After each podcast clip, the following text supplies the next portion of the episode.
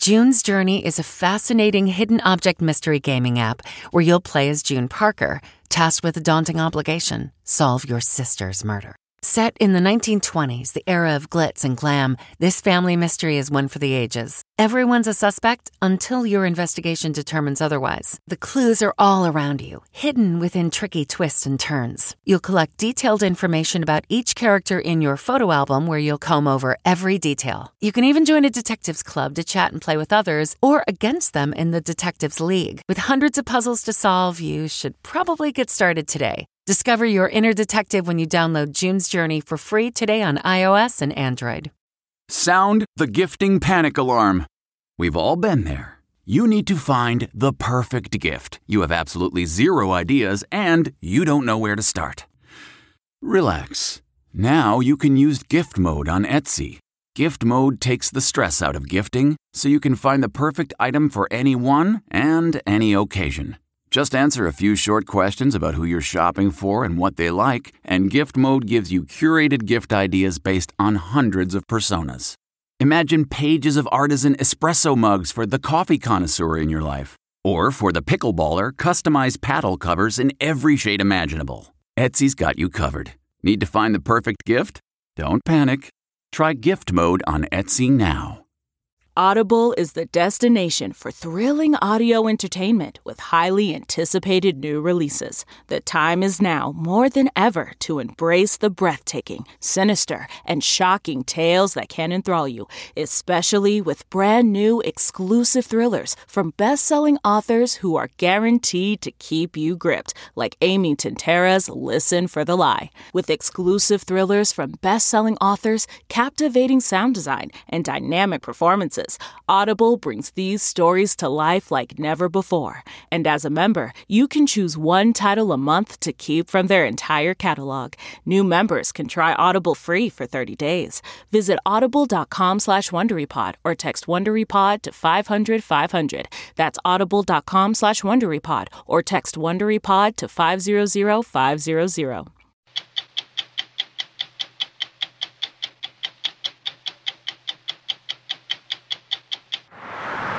More than a quarter of cities and counties across America say they have fended off an attack on their essential computer networks. Hospitals, city halls, and transit hubs have all been crippled by sophisticated ransomware attacks.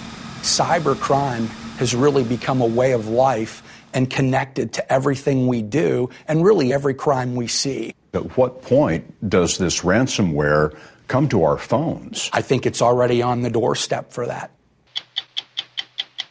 This is a story about the cruelest disease you've never heard of. It's called frontotemporal dementia, or FTD. FTD is the number one form of dementia in Americans under the age of 60. I was washing my hands and I looked in the mirror and I did not recognize my own face. Didn't recognize yourself?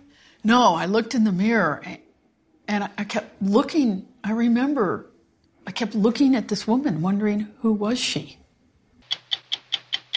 And now for something completely different. Tanya Tagaq is a pop star who happens to be an Inuit throat singer. Modernizing an ancient art form born high above the Arctic Circle. Do you like it? Um, uh, yeah, yeah. It's, you, it's, you, it's you okay. waited too yeah, long yeah, there. Yeah, it's uh, it, well, well, it, it's it's not Van Morrison, that's for sure. I'm Steve Kroft. I'm Lesley Stahl. I'm Scott Pelley. I'm Anderson Cooper. I'm Jon Wertheim. I'm Bill Whitaker. Those stories tonight on 60 Minutes. What's your next adventure? Everyone deserves a chance to do what they love. Pacific Life helps you reach financial goals while you go after your personal ones. Plans change over time, and your financial solutions can too. Pacific Life has a variety of financial solutions that can help you complement your life goals and passions while managing the uncertainties. Backed by more than 150 years of experience, you can count on Pacific Life to be there so you can go out and keep living your best life. Pacific Life is one of the most dependable and experienced insurers in the industry and has been named one of the 2019 World's Most Ethical Companies by the Ethisphere Institute. The freedom to go after whatever is next for you? That's the power of Pacific. Ask a financial professional about how Pacific Life can help give you the freedom to do what you love, or visit www.pacificlife.com. This past week, Cleveland's airport began to recover from a computer attack that took down its flight information, baggage displays, and its email. The FBI says it was another ransomware attack on a sensitive government network. Ransomware locks up a victim's files until a ransom is paid. More and more critical public service networks are the targets. Before Cleveland, the city governments of Newark, Atlanta, and Sarasota were hit, and San Francisco's Transit Authority, the Colorado Department of Transportation, and the Port of San Diego. Today, 26% of cities and counties say they fend off an attack on their networks every hour. Perhaps even worse, dozens of hospitals have been held hostage across the country. In January 2018, the night shift at Hancock Regional Hospital watched its computers crash with deepest apologies. The 100 bed facility in the suburbs of Indianapolis got its CEO, Steve Long, out of bed. We had never been through this before, and it's something that I read in the journals, and I say, oh, those poor folks, I'm glad that's never going to happen to us. But when you come in and you see that the files on your computer have been renamed, and all of the files were renamed either we apologize for files or we're sorry. And there was a moment when I thought, well, maybe they're not so bad. They said they were sorry. But in fact, they had encrypted every file that we had on our computers and on the network. Well, the ER, as we have said, still had all. Long told 911 to divert emergency patients to a hospital 20 miles away. His staff turned to pen and paper. Nothing electronic could be trusted. This is a ransomware, so this is a virus that has gotten into the computer system. Would it have the ability to jump to a piece of clinical equipment? Could it jump to an IV pump? Could it jump to a, a ventilator? We needed a little time just to make sure about that. But time was a luxury not offered in the ransom demand. Your network has been encrypted. If you would like to purchase the decryption keys, you have seven days to do so, or your network files will be permanently deleted and then it gave us the, the amount that we would need to pay to get that back. And that came to about $55,000. That was the same price demanded of the city of Leeds, Alabama, three weeks after Hancock Hospital. Mayor David Miller was surprised his town of 12,000 would be a target. Not much to notice in Leeds, at least not since Charles Barkley graduated from the high school. I didn't know that this malware attack was actually a ransomware attack. Uh, as soon as we found that out, that took it to a little different level. How do you mean? Well, it was going to cost us some money. Like the hospital, the city of Leeds was cast back into the age of paper. No email, no access to its personnel files or financial systems. Can all companies and local governments expect to be attacked? I think everyone should expect to be attacked. The FBI's Mike Chrisman says cyber crooks know governments and hospitals are likely to pay because they can't afford not to. Until his recent promotion, Chrisman was in charge of the FBI's cyber crime unit. You're waiting for the day that somebody says we have the 911 system held hostage in a major city and we need $10 million today. I hope that day never comes, but I think we should prepare um, for that possibility. Chrisman says in 2017, 1,700 successful ransomware attacks were reported, but he figures that's less than half. Most businesses, he says, would rather pay than admit they were hacked. I'm aware of one ransomware variant that affected all 50 states that had uh, some $30 million in losses and over $6 million in ransom payments. Um, I would tell you that the losses are very significant and easily approach $100 million or more just in the United States. That ransomware variant he's talking about is the one that held Hancock Hospital hostage. It's called SamSam, after one of its file names. Experts told Steve Long SamSam is unbreakable. There was nothing that we could do to unlock those files. Our only choice was to wipe the system and hope that we had backups, or to purchase the decryption keys. To pay the ransom. Indeed, that is exactly what that means. But SamSam had infected the hospital's backup files. The FBI advised Long not to pay, but after two days, after his staff filled out 10,000 pieces of paper, he paid the ransom. The crooks demanded digital money known as Bitcoin. Ransomware is possible only because Bitcoin is so difficult to trace. Mayor Miller held out two weeks before he paid his Bitcoin ransom after a little bargaining. I just had to grit my teeth and realize that this was a business decision, and that was the way to do it. So they asked for 60 and you paid 8. How did you get there? Well, I got a degree in finance. Actually, uh, our uh, city inspector and our city clerk let them know that, hey, you're dealing with a very small town here. That's a lot of money to us, and uh, uh we think we can scrape together $8,000. The thieves were honorable. In Leeds, at Hancock Hospital, and in many cases, the ransom buys decryption keys that actually work. The crooks need credibility to keep the ransoms flowing. Did you ever find out? Never. Who they were or where they were? No. Wouldn't you just love to know? Wouldn't I love to know? Leeds may have been hit by one of the many ransomware variations that simply scan the internet blindly looking for vulnerable networks wherever they may be. How many targets do they attack at a time? You could conservatively say in the thousands to tens of thousands. Tom Pace is vice president of BlackBerry Cylance, a leading security firm.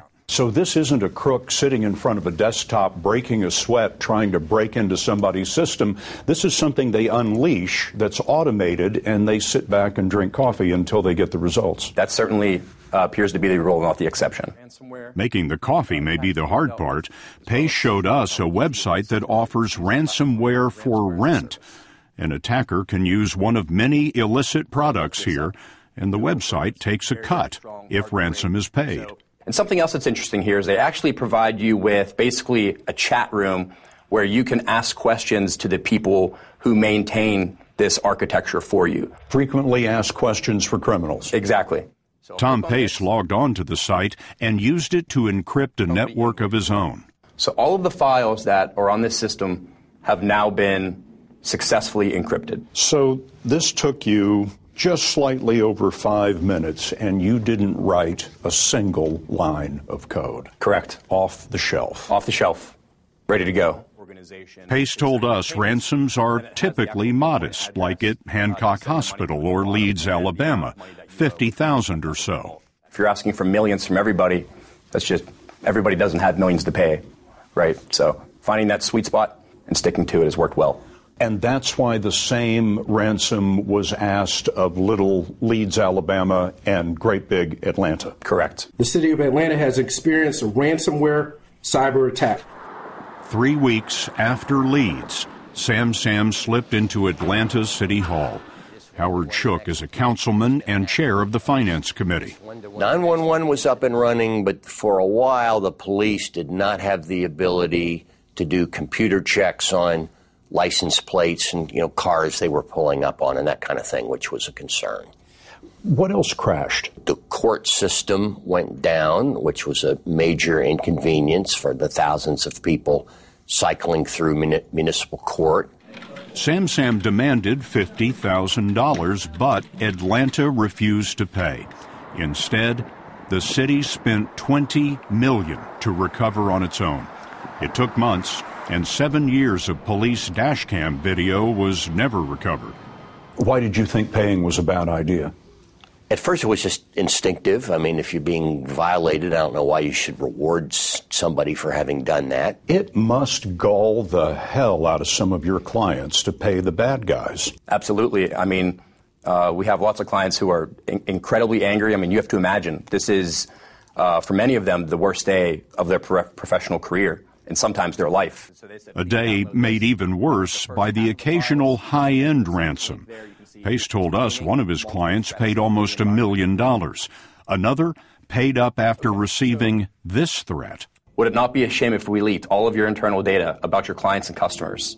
sounds to us like a large lawsuit waiting to happen. So they're extorting them in two ways. They're extorting them by actually encrypting all of the files, and then they're then they're extorting them by threatening to also release the data. Once this transaction is completed mm-hmm. and the client gets his files back, how does he know he's not going to be attacked again? There's no way to really prove that he will not be. We try and do a really good job of making sure we reduce all of the vulnerabilities and entry points, but there is no guarantee that they won't come back to the same organization that they just successfully impacted. Though we haven't we haven't seen that happen uh, very often, though it has happened.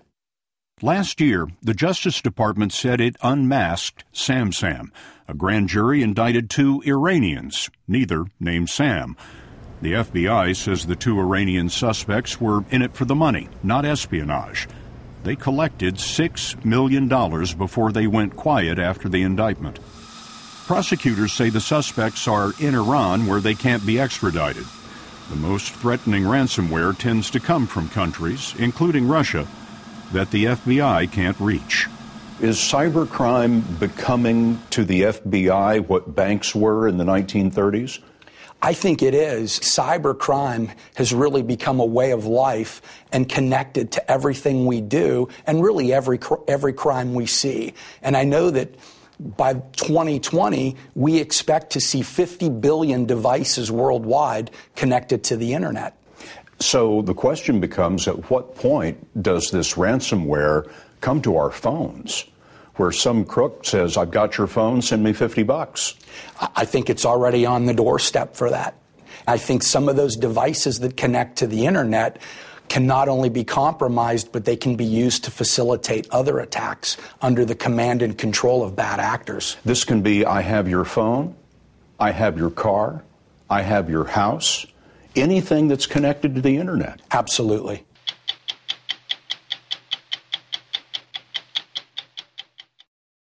This is a story about the cruelest disease you have never heard of. It's called frontotemporal dementia, or FTD, and given the devastating toll it takes on its victims and their families, it ought to be much better known than it is. FTD is the number one form of dementia in Americans under the age of 60. What causes it is unclear but it attacks the frontal and temporal lobes of the brain which control personality and speech, and it's always fatal. It is not Alzheimer's disease, which degrades the part of the brain responsible for memory. With FTD, people either display such bizarre behavior that their loved ones can hardly recognize them, or they lose the ability to recognize themselves. That's what happened to Tracy Lind one day a few years ago as she was standing in a public restroom. I was washing my hands and I looked in the mirror and I did not recognize my own face. Didn't recognize yourself? No, I looked in the mirror and I kept looking. I remember I kept looking at this woman, wondering who was she? This is who she was, the Very Reverend Tracy Lind, Dean of the Episcopal Cathedral in Cleveland, Ohio, one of the city's most prominent preachers and civic leaders. She was 61 years old when both she and her spouse, Emily Ingalls, began to notice trouble with things Tracy had always done very well, like finding the right word, recognizing congregants and friends' faces, and, of course, her own that's when I said, oh man, I got to go see a doctor. When that happened, were you, were you scared? Oh, I was scared to death.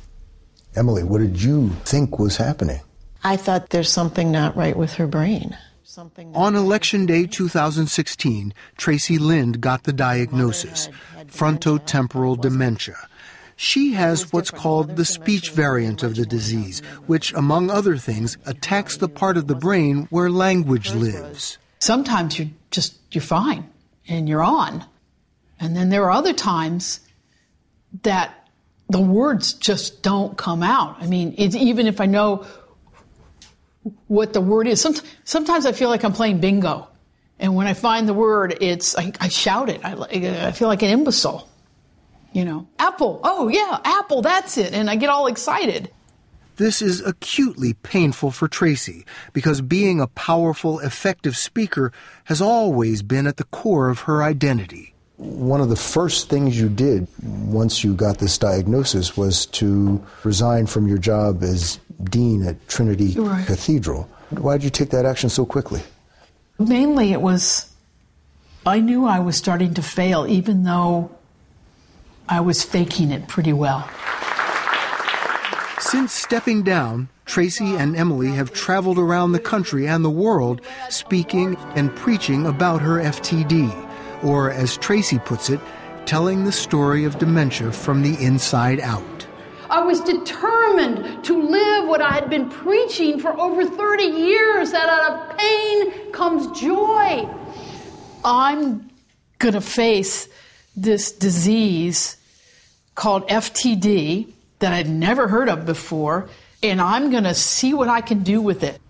I don't know if you are aware of how unique this situation is that you are in the middle of this decline from dementia, and yet you're so able to articulate what that's like. I am aware of that. I think my curiosity is what's getting me through it. Hmm. Because otherwise, Phil, I, am I'm, I'm just going to lay down and, and, and, and roll up in a ball. Tracy says she has good days and bad days. Just in our interview, there were moments when she was completely in control and, and, and moments when she wasn't. And I'm doing some, you know, I'm, I'm, I'm, I'm I know there's no. Uh, do you want help? Can you help, please? Okay. This is the way this uh, very sad illness presents. Dr. Bruce Miller may be the world's leading expert on frontotemporal dementia. He runs a lab at the University of California, San Francisco that's doing cutting edge research on the two main forms of FTD the speech variant that Tracy Lind has, and a behavioral variant that attacks personality, judgment, and empathy. Pleasure to see you both again. On the day we visited Dr. Miller's clinic, he and his team met with FTD patient Thomas Cox and his wife Laurie. At first glance, Thomas seems fine, but he's not. I've got an FTD. Okay. And has it affected you so far? No. In fact, Laurie Cox says that starting a few years ago, Thomas lost interest in her, in their son, and in his work, so much that he was fired from his job. By now, he's pretty much reduced to looking at photos on his phone. That's Bugatti. That's our dog. Your dog. I can blame the disease. I can say that the disease stole my, yes. my husband. Yeah. When a family sees someone with this illness, they don't recognize them. This is not uh, the person I married that I love. This is not my father or my mother. You have said that FTD attacks people at the very soul of their humanity. This is profound as anything that can happen to a human being. It robs us of our very essence, of our humanity, of who we are. Bruce Miller says because so many cases are first misdiagnosed as mental illness, it takes an average of three years and several expensive brain scans to get a correct diagnosis of FTD. So, whether it's 20,000 new cases every year, 100,000, 200,000, we still don't know. But in uh, young people with neurodegeneration, frontotemporal dementia is a big one. So, if you see someone who is suffering dementia at a younger age, very uh, strong uh, likelihood that it's FTD. Dr. Miller showed us this composite image of two of the major degenerative brain diseases. Frontotemporal dementia, shown in blue, Alzheimer's disease uh, shown in red. So, very different geography, very different clinical manifestations. What does the blue indicate? The blue indicate that is that there's loss of tissue. When we see loss of tissue in that brain region, we know people have lost their interest in life, their drive. They do less. They care less about other people. That loss of empathy, Miller says, can produce dangerous, impulsive, even criminal behavior. And those with behavioral FTD are rarely aware that anything has changed. He went from being a caring, doting father and husband And it just seemed like he'd flipped a switch off, and he had no idea that he'd changed. He had no idea. Amy Johnson and her husband Mark married in 2006, settled in the small Minnesota town of Windham, and now have four young children three boys and a girl. Three years ago, Amy says, Mark suddenly seemed to stop caring about her and the kids. That's the first time that I really remember thinking to myself, what happened? Where did you go? Amy recalls a day when she left Mark in charge of their sons, then three and two, only to come home and find the boys playing outside, alone, by a busy street, while Mark sat inside watching TV, oblivious. On other days, he began to display compulsive behavior she had never seen before. He couldn't stop eating. I started locking the food up. He would walk down to the grocery store and buy more. I took his credit card. He'd walk down to the grocery store and steal food. I mean, these changes that you saw, did you ask him what's going on? Yeah. And he just said, Oh, I don't think anything's different, is it? It was. Mark began making inappropriate remarks to a female coworker at the company where he worked as a manufacturing engineer. He was fired. Mm-hmm. And his reaction was, Oh, well, I guess okay. So what's for supper tonight? What was your reaction? I was just devastated. I was seven months pregnant at the time with our daughter. With your fourth child? With my fourth child. So as this progresses, what's the eventual outcome? Outcome of this is always death. Always death. Always death. We have no way of intervening yet to slow the progression. As FTD corrodes the brain, it also eventually causes bodily functions to shut down. That's what leads to death. But Bruce Miller is optimistic, pointing to promising research, both in his lab and funded by NIH grants to scientists around the country. Suddenly, we have interventions and research that are going on that give me great hope. When might you expect a breakthrough? I'm hoping in the next five years that uh, we will have uh, very powerful therapies in uh, certain variants of frontotemporal dementia that uh, may stop it cold. Tracy Lind and Emily Ingalls have no idea whether any breakthrough will come in time to help them. If not, Tracy will eventually lose the ability to speak at all, and then the ability to swallow. The not being able to swallow part, that's what's really frightening. Hmm. So I try to live in the present moment. I'm not very good at living in the moment, so I worry a lot about the future. Do you worry about, about, taking that. care of me? Yeah, I worry about taking care of you. Sure. What's going to be the hardest part? I think the hardest part is going to be the loss of the relationship. Has Emily told you this before? No, I don't think so. As you can see, caregivers suffer as much as patients. For months, Amy Johnson kept Mark at home, even as she mothered four small children and held a full time job. But his symptoms got worse and worse. When did it become clear to you that you, you had to put him in a facility? I went to an appointment with a psychiatric nurse practitioner, and she said, I think it's time for you to look for a different place because now when he thinks of something, the part of his brain that tells him that's a bad idea doesn't work anymore. Mark Johnson now lives in a facility about an hour away from home. He's gained nearly a 100 pounds due to compulsive eating, even walking into elderly residents' rooms and taking their food. Amy says his care now costs her nearly $7,000 a month. Out of pocket? Out of pocket he would be devastated to know that that's where his retirement savings are going and that they're not going to his family. Crippling costs are common for FTD families, and it's often tough to find a facility to care for patients like Mark Johnson. The assisted living industry is not set up for six foot three 40 year olds. How's it going? This Hi. is Bill. How are you? Very nice to meet you. Amy visits Mark as often as she can and invited us to come along one afternoon. He told us he'd just like to go home. Do you think you need help? No. So do you, under, you understand why you're here? No. Think you'd be okay at home? Yeah.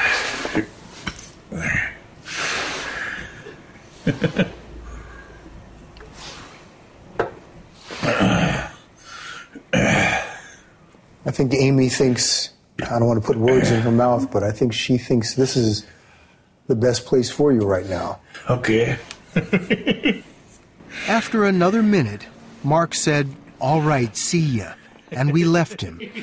Big hug. Okay. It's clearly painful for Amy to see what FTD has done to her husband and to know what it will do.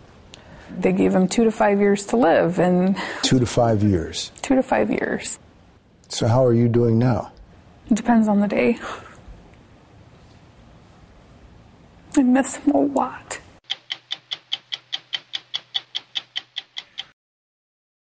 Chances are you won't be hearing Tanya Tagaq's music at your next dinner party or wafting over the speakers at the mall. She is technically a pop star, but not in the same vein as, say, her fellow Canadians Drake or Arcade Fire, both of whom Tagaq recently beat out to win the country's most prestigious music prize. Hailing from Nunavut, a territory above the Arctic Circle, Tagaq is an Inuit throat singer, keeper of an ancient art form that stretches the limits of the human larynx. She has brought this traditional sound screeching onto the modern scene by layering it with elements of punk rock, heavy metal, and electronica. Rolling Stone called her music transfixing. We'd never heard anything quite like it before. And so it is we say, now for something completely different.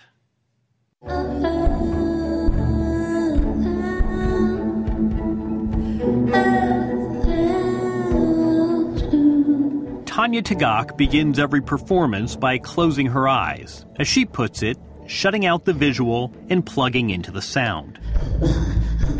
Her voice flickers, then builds to a rhythmic panting. Then comes the inevitable moment when the mounting tension uncoils and she unleashes a sonic storm. If this is not what you were expecting Inuit throat singing to look or sound like, stick with us here. Her music is improvised. There is no set plan, no set list, often there are no shoes. At 5'1, Tagaq generates a mighty sound, especially for a diminutive person. And she'll be the first to tell you it's not easy listening. You give people a warning sometimes. Yeah, because um, I feel like it should be consensual. like, you shouldn't have to sit there and suffer through it if you don't like it, because it's not for everybody. You tell people if you don't like it, hey, I'll point out the exits, like on the airplane. you're like, you're like a There flight are, attendant. There are four exits, and then I tell them it's okay to leave. Like uh, I'm, I'm not going to be insulted. Those who stay in their seats are bathed in a mashup of Inuit tradition and contemporary experiment. And as Tagaq told us over lunch before a concert in New York, no two shows are alike. A good show means what to you? When it's uh, effortless, in the fact that I feel like I'm a fish on the end of a hook. I'm just being reeled in. What's really the in? music. I get, I get like you know, kind of hypnotized by it, and it just becomes its own creature. To make sense of all this sound, to understand Tanya Tagaq and her music, you have to go to the source. So we headed north. Four flights and 2,300 miles from New York, we landed on a gravel runway in Nunavut, Canada's northernmost and largest territory, ancestral home of the Inuit, indigenous people of the North. Nunavut, literally our land in the native Inuktitut language, is made up of 800,000 square miles of Canadian Arctic, roughly three times the size of Texas. The landscape calls to mind the setting for an extraterrestrial sci fi movie. And then there is the lighting. It might not look like it, but it's now midnight here inside the perimeter of the Arctic Circle. In summer, months go by without a sunset. Of course, that means that in winter, months can elapse in total darkness. By then, it's often so cold that Fahrenheit and Celsius converge at minus 40 degrees. which is why we visited in July. Tagaq's touring schedule keeps her based in Toronto, but every summer she comes back to the family cabin in her hometown of Cambridge Bay, population 1700. Tagaq and her older brother Carson took us out on the tundra. More of a lunar scene than a polar one, though we did manage to find a patch of ice. We rode for hours along the shores of the Arctic Ocean to a favorite fishing spot. Come on! It never gets old. You're free. You're living with the land, you're living with the animals. The land, the sea, the animals, they all take turns playing Tagaq's muse. And in summer, the rhythm of her life here is set by runs of Arctic char. My heart's beating fast. I want to eat one. Darn, where'd they go? Come on. I can't believe we don't have a fish. Because once, once you have fresh Arctic char, you're addicted. Back at the family cabin, Tagaq's father and her daughter had more success with nets. Woo! Oh, wow. You got dinner. Yeah. Are you gonna try, or, or you don't have to? I'll do it. Cheers. Mmm. Mmm. That's fresh fish. Mmm. Nunavut is home to 40,000 Inuit or Inuk people. They have lived off the land and sea here since migrating east from across the Bering Strait a thousand years ago. Inuit throat singing, that sound we came all this way to hear, can be traced back just as far. Tanya and her friend Donna Lyle demonstrated the traditional form for us. Conceived in an igloo while the men were out hunting, it's really a friendly competition between two women, akin to a musical staring contest. There's a leader and a follower, and we have to be able to mimic the sound a split second after the first person does it. Both partners make short inhalations and exhalations that vibrate over the top of their windpipes. You're trying to basically trying to mess up the other person. I lost. I lost that round. I Isn't this awesome? All the more awesome when you consider that throat singing was all but banned here in recent decades, along with many Inuit traditions in the native language. It was part of the colonial process. Children were forbidden from speaking their language or exercising their culture in any way whatsoever, and they told us our belief system was wrong. Canada has a long history of mistreating Indigenous people. In one of the worst chapters, from the mid 19th century until the mid 90s, the government separated thousands of Inuit children from their parents and placed them in church run schools as a way to assimilate them. Tanya herself went to a residential school 500 miles from home 25 years ago. What was that experience like? It was a bit like jail where every single one of our minutes were accounted for, you know, so, so we were very tightly controlled. It was like a boarding school by the time I went, but previous generations had, uh, had it much, much harder. Uh, most of them were sexually abused, beaten. This is really a hmm shameful stain in Canadian history, It's isn't it? absolutely horrific. This anger, this despair, this is what I'm hearing in some of your songs. Absolutely. I live with a broken heart thinking about our history. And for this, we are sorry. The Canadian government apologized 10 years ago for its policy of forced assimilation, but the country is still reckoning with generational trauma. Tagaq's concerts serve as acts of resistance against the Canadian government and also celebrations of Inuit culture. And the music has found global appeal. She's on perpetual tour of the world's concert halls. Her albums earn the kind of critical acclaim that would make most mainstream pop acts, well, scream. But Tagaq told us she discovered throat singing quite by accident. Because the music was taboo for so long, her introduction came when she was away at college and feeling homesick. Tagaq's mother, born and raised in an igloo, found some tape recordings of the traditional sound and mailed them to her. What are you hearing on these tapes that resonated with you?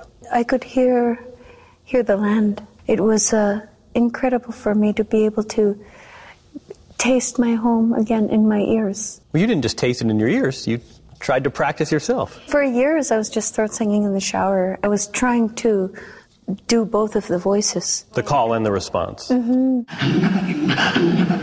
Then one night, she found herself casually throat singing for a few friends around a campfire at an arts festival in Nunavut. The festival director heard her and asked if she'd perform on stage. So I put on my slinky dress and a headband. Like I got up on stage and I was like, I'm me. like it just was, it made total sense. I was like, okay, like this is my thing. Her particular thing, combining throat singing with rock, punk, and pop, found a niche audience. And if the music resists classification and labels, so does Tagaq herself. We asked about one label she rejects outright. Your Twitter bio says, Don't call me Eskimo. What do you, what do you mean by that? I have heard too many times as an insult. To, to me personally, I've had that used against me. Like a raw meat eater, they meant it like you can't even cook your food, you're too savage. When you talk to Southerners, which is basically everyone, what, what, are, the, what are the stereotypes you encounter? And there's a kind of a tokenization of our culture, like cute little happy Eskimos up there in the cold in their igloos, and and uh, not looking at the hard and cold facts that there's a lot of poverty and people are going through a lot of grief. Communities in Nunavut face far higher poverty levels than the rest of Canada, and one main cause is food insecurity. Because so little grows on the northern tundra, food is imported and wildly expensive. We paid $15 for a jar of peanut butter here. It's a That's caribou? caribou head, yeah. Wow. Cool, eh? Hunting and fishing, caribou, muskox, seal, and char, are not just an Inuit tradition, but means of survival. Something Tagaq says she constantly has to defend. We'll have people from California telling us not to fish or or eat meat. It's like, what are you going to do? Here, show me. Where's the tofu? Show me. Show me the f- tofu. This is your Whole Foods right behind us. Yeah, our Whole Foods is right here. She is especially protective of the seal hunt, using her spotlight to promote one of the Inuits' only renewable resources. Wearing seal and eating it, it's delicious. Tagaq has taken on animal rights groups who portray seal hunting as inhumane.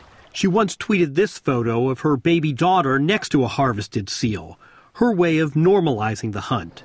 The post elicited angry responses, laying bare some of the ugliest assumptions about life in Nunavut. Like people think we club seals on a, on the head. Just to be clear, I don't know anyone who's ever clubbed a seal. you don't like outsiders saying what you can and can't eat and what you can and can't harvest. I, I hate it. And you know what else makes me really mad? I'm telling you everything that pisses me off. Uh, She keeps a sense of humor as she sounds off both in conversation and in performance. Back up north, her brother Carson has never seen her play live, but says he's proud of her. She's taking something old and making it new. Do you like it? Um, uh, yeah, yeah. It's, You- it's, you- it's you waited too Yeah, long yeah, there. Yeah, it's a, it, well, well it, it's it's not Van Morrison, that's for sure. But uh, I think it takes a lot of guts to put to put yourself out there the way that she has, and to take Nunavut and um, the North to the to the global stage is a, is a good thing. Other throat singing acts are following her, breathing new life into an old art form. And for Tanya, this might be the most gratifying note in her unlikely success.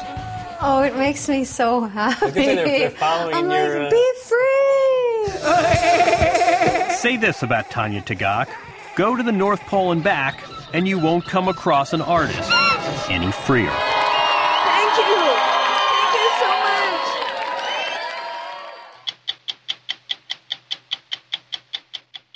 In the mail this week, comments on this past Sunday's story, On the Border. Sharyn Alfonsi reported from McAllen, Texas, on what we saw with the U.S. Border Patrol among Central American immigrant families seeking asylum, and with the new acting Secretary of Homeland Security, Kevin McAleenan. Not surprisingly, the story prompted conflicting opinions from viewers. As a Texan, it was high time that the border problem was reported accurately and fairly. One can only wonder if the president's reelection campaign paid CBS for creating its campaign ad, which is what your horribly one sided report on asylum constituted. And there was this from an Iowa viewer. Not a one sided left versus right opinion, but facts. I felt compassion for the immigrants coming to the U.S., but also felt the need for improving our current system. The day after our report aired, President Trump ordered new conditions for migrants applying for asylum. They include charging application fees, setting new rules withholding work permits while asylum cases are in the judicial system, and finding a solution to clear the years long backlog in jammed immigration courts. The government has also announced a pilot program to match the DNA of asylum seekers with the DNA of the children traveling with them at the border. It may begin as early as this week. I'm Bill Whitaker. We'll be back next week with another edition of 60 Minutes. Hey, everybody, Jon Stewart here. I am here to tell you about my new podcast, The Weekly Show. It's going to be coming out every Thursday. So exciting. You'll, you'll be saying to yourself, TGIT. Thank God it's Thursday. We're going to be talking about all the things that hopefully obsess you in the same way that they obsess me the election, economics, earnings calls. What are they talking about on these earnings calls? We're going to be talking about ingredient to bread ratio on sandwiches. And I know that I listed that fourth, but in importance, it's probably second. I know you have a lot of options as far as podcasts go, but how many of them come out on Thursday? I mean, talk about innovative. Listen to the weekly show with Jon Stewart wherever you get your podcasts. Always on the go? Now you can take CBS Mornings with you. Wake up to your daily dose of news and interviews with today's leading figures in politics, business, and entertainment in the CBS Mornings On the Go podcast. Available every weekday wherever you get your podcasts. It was the biggest scandal in pop music. The stars of Milli Vanilli, the Grammy-winning multi-platinum R&B phenomenon, were exposed as frauds, but none of this was their idea. So whose idea was it? Enter German music producer Frank Farian. He saw the success of acts like Michael Jackson and Prince, and he wanted in, no matter the cost. So he devised the perfect pop heist.